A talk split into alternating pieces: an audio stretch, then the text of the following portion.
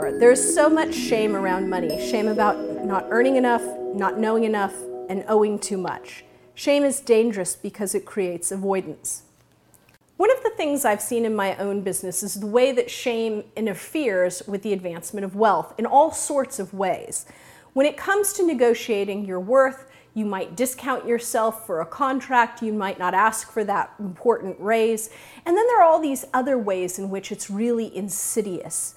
If we feel like we're in too much debt, we might ignore it. We don't open the bills, we're paying the minimum. We don't sit down and really learn exactly where we are and strategize about how to actually get out because we're ashamed that we don't know enough about investing. We don't invest at all and just dump it into a savings account, which actually, by the way, loses you money over time because it doesn't come, keep up with the rate of inflation. So there are all these ways in which shame is sort of this insidious kind of component in our life that really stops us from our own financial freedom. Whether it's professional or personal finance and literacy, it really gets in the way. And I can tell you from my own personal experience that growing up in a family where money was not something anyone understood, I felt my own shame as I kind of became more educated from an academic standpoint, but I wasn't financially really educated. I had a master's degree from a relatively nice school, but I didn't really understand much about money. And I really had to sit down and learn about it. I had to ask questions. I had to become more interested.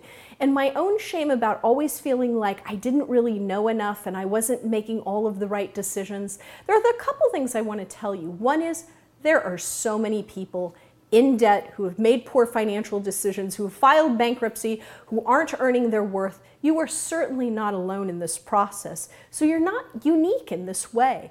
But one of the things you have to really make a conscious decision about is not allowing your shame to impede your actual growth. So, one thing I would really suggest you do around wealth is think about all the things that you feel shame around about money. Maybe it's that you don't currently have insurance. Maybe it's that you don't have an emergency fund. Maybe it's that you're spending more than you should actually be spending. I don't know what it is, but I do know that even high earners have an inordinate amount of shame around money because they aren't really saving as much as they should. So, really categorize all the ways in which you're carrying this shame around money. And instead of feeling all of this shame and how badly you feel about yourself, take one of these issues and really start to attack it. Decide that you're going to start opening every single credit card bill. You're going to call every single creditor and ask them for a lower rate. And if you need to, you're going to get credit counseling. And do it this week. If you've been avoiding that discussion with your boss about a raise, by golly, go and have it. If you've been waiting to have that conversation with a client, pick up the phone and have the conversation that, hey, I hate to tell you, but we've got to really raise our rate here. You started at an introductory rate for you to get that for you to get that business, but now we're in a different position and we really need to increase your rate. Whatever that thing is that's keeping you from economically advancing, I want you to look it in the eye and I want you to address it this week. If you're able to do that in one space in your life, you're going to be able to do it in five spaces of your life.